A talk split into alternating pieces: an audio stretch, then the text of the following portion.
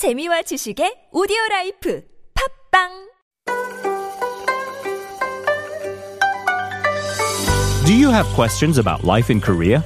Send us your opinions and feedback anytime during the show.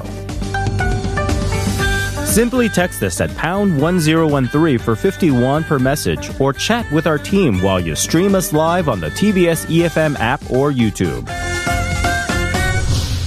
Life Abroad, helping you navigate your life in Korea.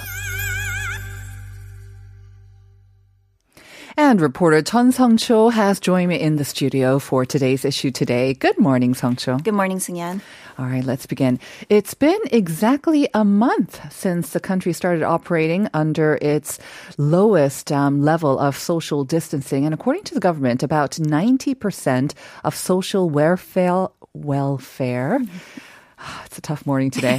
Social welfare facilities nationwide have reopened over the past month. Right. It's a tough morning for everyone. so it's okay. Uh, well, we're talking about facilities that are essential for mm-hmm. some people, right? In particular, senior centers for the elderly, community childcare centers, welfare centers for the disabled, the services provided by these facilities generally assist the living of the vulnerable, mm-hmm. the ones who need help the most.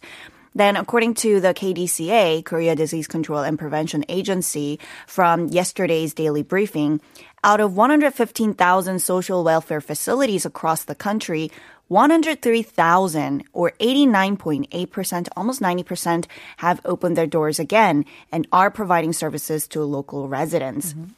Well, compared to a month ago when just 19,000 facilities were in operation, that's a stark increase, a huge improvement, I should say. Um, back in August, when level two rules under the old three tier social distancing scheme was in place, most social welfare sites were closed, creating tremendous inconveniences to people who need those services to get by every single day. Mm-hmm. And now the majority of those facilities have resumed operation, all thanks to a strict set of safety rules allowing them to stay uh, stay in business in a manner that is safe to their customers. Mm-hmm. But at the same time, of course, we're continuing to see those triple digit daily cases of COVID 19. Yesterday was the fourth day in a row that we saw the numbers in the th- triple digits. And that has um, some health authorities considering uh, maybe it's time to elevate the social distancing measure. Right. And as a matter of fact, many of those newly confirmed COVID 19 cases in recent weeks can be traced to nursing homes, hospitals, mm. and other social welfare facilities that we just talked about. Um, and yesterday's daily caseload was 146. The number prompted several local governments, such as the ones in Wonju, Gangwon-do province and Suncheon, Jeollanam-do province, to strengthen restrictions to level 1.5. And um, Asan and Cheonan both in central Chungcheongnam-do province, have already adopted the tougher measures last week. And health authorities warned yesterday that the measures may be expanded nationwide if the current level of daily infections continues to uh, be, stay that way for two or three weeks, uh, which means welfare facilities will be required to limit the number of users to 50% of full capacity. And again, this is something that we want to avoid as much as possible mm-hmm. because it's going to greatly impact people's lives, businesses, etc. All right, we'll have to see um, what the numbers look like today. But uh, once again, we are entering a time when um, the winter time when it's dry, people are spending more time indoors as well. Mm-hmm. So this is a very dangerous time. We just have to keep our guards up as well. Moving on to a brighter note, though, a western border hiking trail along the DMZ separating the two Koreas is set to reopen to the public later this month. It had been closed for about a year or more than a year actually because of the outbreak of African swine fever. Yes, um, it was back in September last year when all three DMZ hiking trails closed because of the concerns over the spread of African swine fever, which is a fatal disease caused by a highly contagious virus for pigs. But starting November 28th, um, which is last Saturday of this month, the hiking trail in Paju about 30 kilometers northwest of Seoul, will begin accepting visitors. So only that trail in mm. Paju. But remember, uh, we're in the middle of a pandemic now, so the government said it will reduce the number of people allowed to use the hiking trail at a time from the previous 20 to 10 enforcing um, and also enforce strict social distancing and ask visitors to wear masks in precautionary measures against COVID 19. I actually was not aware that there was a hiking trail that's usually open to the public along the DMZ. When we think of the DMZ, you know, one of the most heavily fortified borders in the world, but at the same time, that's why nature has been almost untouched and it makes for a beautiful, um, adventurous and gorgeous nature trail, right? Right. Uh, to give you guys a bit of details about the Paju Trail, uh, it's around 20 kilometers long for a round trip, stretches between Imjingak Pavilion and a demolished uh, guard post through the Dorasan Observatory. It is one of three hiking routes that opened to the public last year. Mm. The other two are in Goseong and Cheorwon, uh, in the country's northeastern Gangwon-do province. Some 15,000 people had used the three DMZ hiking trails until they were closed last year. Mm-hmm. The government said it plans to reopen the other two trails in phases from early next year as soon as disease preventive measures are completed. All right. Moving on to our next story. Uh, speaking of the environment, it is kind of worrisome that we're using and generating more plastic waste than ever, probably because of the pandemic. Everything is being ordered online, food and past packages, of course. So, in a bid to reduce plastic use, central and regional governments and private companies have formed an alliance called um, Habit Eco Alliance. Right, you get it? It's like Habit Eco Alliance. I get it. Um, so 23 government agencies and companies, including ministries of environment and foreign affairs, Seoul and Suwon governments, KB Financial Group, Taekwang Group, and Starbucks Korea held an inauguration ceremony at the SK Telecom headquarters in Seoul yesterday. The first, ta- the first task the alliance will take on is encouraging people to bring their own tumblers when ordering drinks at cafes. I see you have a tumbler over Yes, I do. Um, so that people can use take can uh, will refrain from use Mm-hmm. takeaway plastic cups at cafes. Um, so a mobile application they have developed called Happy Habit will allow users to accrue points whenever they make a conscientious decision to go for a greener option, Mm. and those points will turn into all kinds of rewards, such as discount coupons for video streaming service, cafes, movie theaters, so on. Mm-hmm. Well, South Korea is one of the biggest culprits when it comes to plastic waste production. So this joint cooperation between the government and the private sector is expected to help raise awareness in the public as well. Right. Small steps, like a tumbler, by mm-hmm. all of us can lead to some big results. In our last item, flying cars. Maybe coming soon to our uh-huh. neighborhood. The government tested an unmanned air taxi service in Seoul as it aims to commercialize urban air mobility services in 2025. Right. The government has successfully tested six drone taxis in Yeouido, Western Seoul. It is the first time for the country to test a passenger drone in a densely populated city. So I mm-hmm. think it says a lot about how confident they are feeling about this technology. Similar tests were previously conducted at designated test sites in Incheon, just west of Seoul, and Yeongwol, 200 kilometers east of Seoul, but not in the middle of a concrete jungle. The successful test marks the first step toward establishing the infrastructure needed to one day maybe open Seoul skies to flying taxis and other kinds of the so-called UAM or urban air mobility. The six drones used yesterday in the demonstration are EH-216s made by Chinese pilotless air taxi firm EHang. Uh, they have two seats and weigh 650 kilograms per drone. All right. Well, I'm sure a lot of adventurous souls wanting to beat the traffic will be excited about this. Oh, yes. 2025, only five years away. Thanks as always, Hong Cho. I will see you again next week. My pleasure.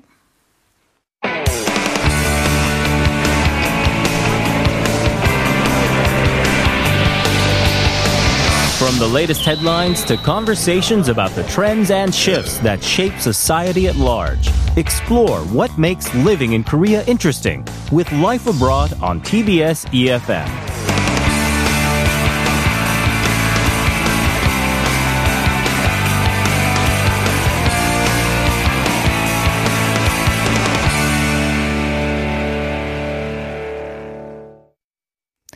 Time for a Health Insider, and as always, Dr. David Kwok has joined me. He is a clinical instructor specializing in family medicine at Soonchunhyang University Hospital right here in Seoul. Good morning, doctor. Good morning. We're going to start off with some very exciting news. I think everyone is kind of excited about this, and maybe this spells the end of COVID-19 at least Quite possibly. quite possibly next possibly, year. Yes, it was the biggest news, I think, after the U.S. election. Was Right. it not? We're talking about that vaccine. Right.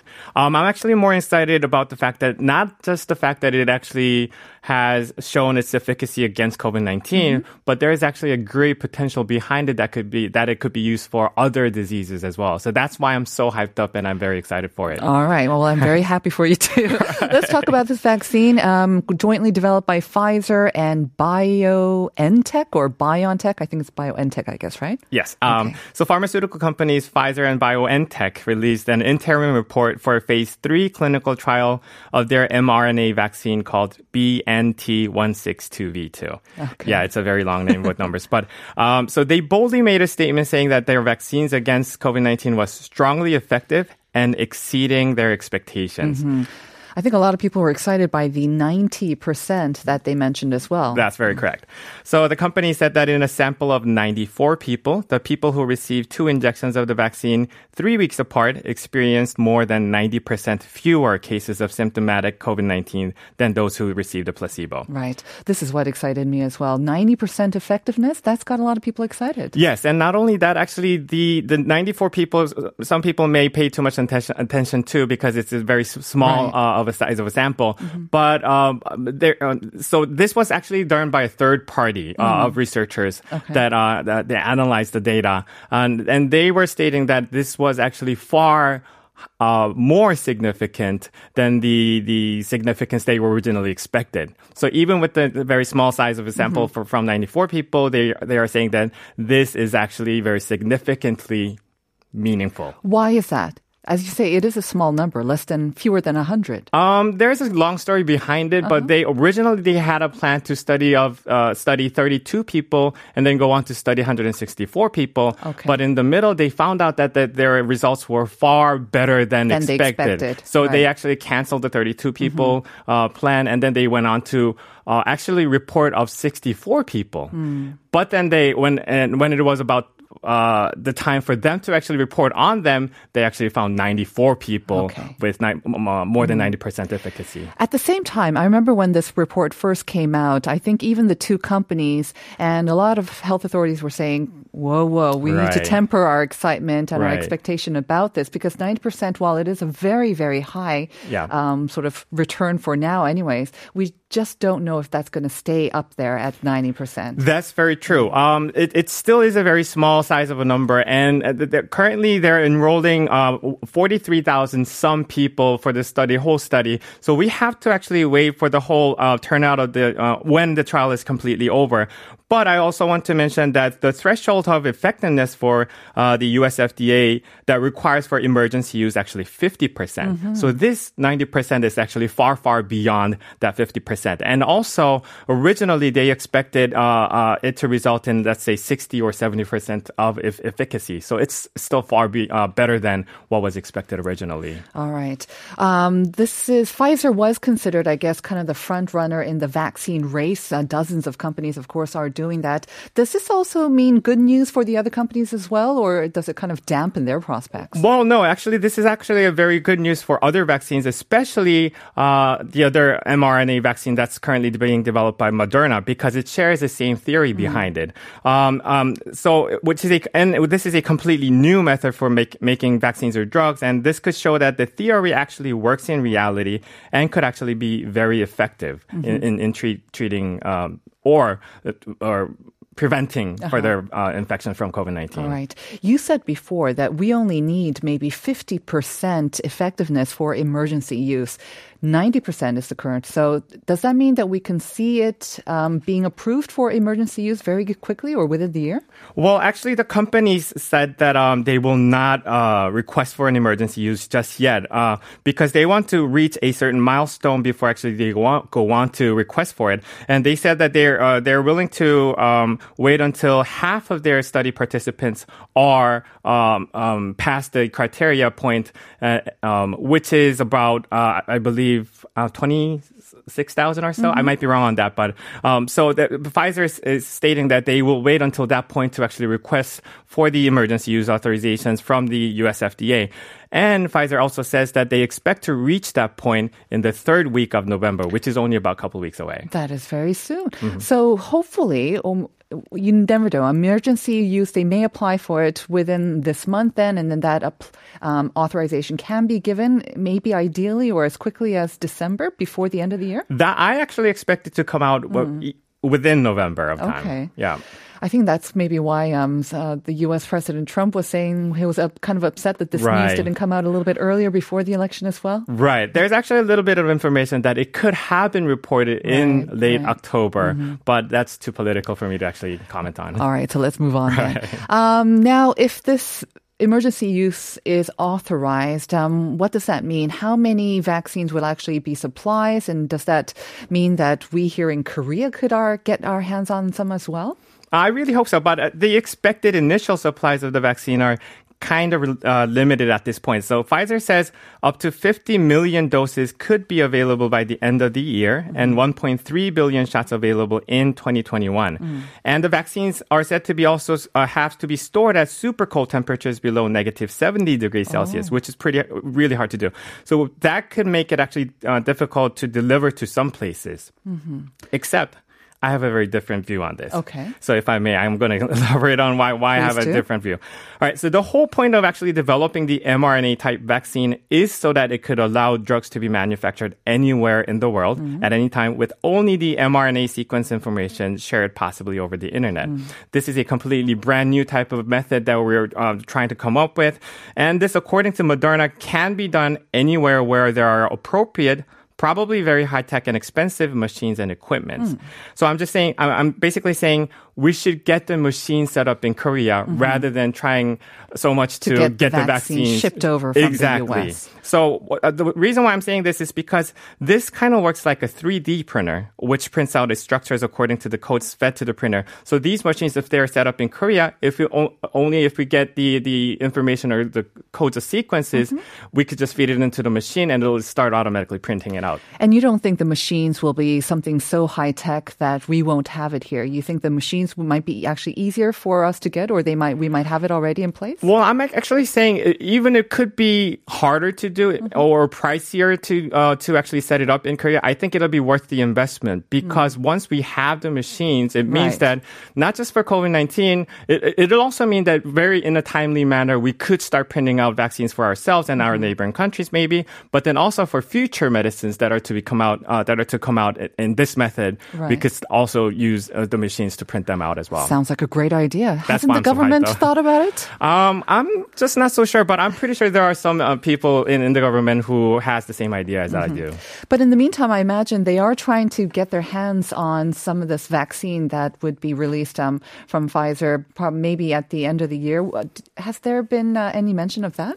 Actually, I saw just recently on the news that uh, our neighboring country, Japan, has um, fixed about 1 billion shots. I, am not so sure about the numbers. Secured? The oh. secured, yeah, 1 billion shots. But Korea hasn't done quite well yet. So mm-hmm. they're trying their best to actually get a hold of the vaccine shots themselves. Right. While it's all very well for us to um, get our hopes up about this vaccine with that 90, that sort of magical right. glowing 90% effectiveness, um, there is still that 10%, of course, which we probably can't ignore. Do That's you true. see any uh, drawbacks or um, any dangers that we should be aware of? Right. So the big factor is here is that it, the announcement did not reveal everything in detail. And we're solely depending on the report that the company companies actually made. So there are many speculations and questions currently being asked, and there was no information on whether the vaccine prevents severe cases that can cause hospitalization and death, and there hasn't uh, been any information whether it prevents people from asymptomatic disease either. Um, and it's also impossible to predict how long the protection uh, uh, it'll provide because the vaccine has only been studied for a few months. Um, so, but the biggest part here probably, and mainly the results have not been peer reviewed by outside scientists or published in a medical journal. And even the companies Pfizer and BioNTech themselves have not been given other details about the vaccine's performance from the independent group of researchers that actually analyzed the data. Nevertheless, for them to come out with these results um, must reveal a certain amount of confidence that um, they can replicate or at least come near those results with a wider, a larger trial, right? Right. Uh, so, as I mentioned earlier, particularly the, uh, the number 94, I think is significant in the fact that they are trying to prove to others that the 94 is very significant and it is very realistic in showing this its efficacy. That it is, that they're being very confident that it'll actually work in real world. Can I ask you one last question? You said that you were very excited not only because of COVID 19, but because it could be applied to other Right. illnesses or diseases. Right. What exactly did you mean by that? So it means that um so there are many different modalities it can you be used in Okay. because basically it can print out a certain genomic sequence in, directly into our body, Mm. Okay. which means we could start printing out certain proteins some people were uh, lacking genetically. Mm-hmm. We could start printing out antibodies that could fight against cancer Oh. or immune deficiency uh, diseases such, Mm-hmm. like, such as uh, rheumatoid arthritis and whatnot. So it has a, a great spectrum of uh, potential that, that Applications. applications and that, that it could be used in. I don't under- understand the science, but understand your enthusiasm, and I trust your enthusiasm and hope for this. All right. Thank you very much, Dr. Kwok. Thank you. I'll see you again next week, and we'll be back after this with the Daily Reflections.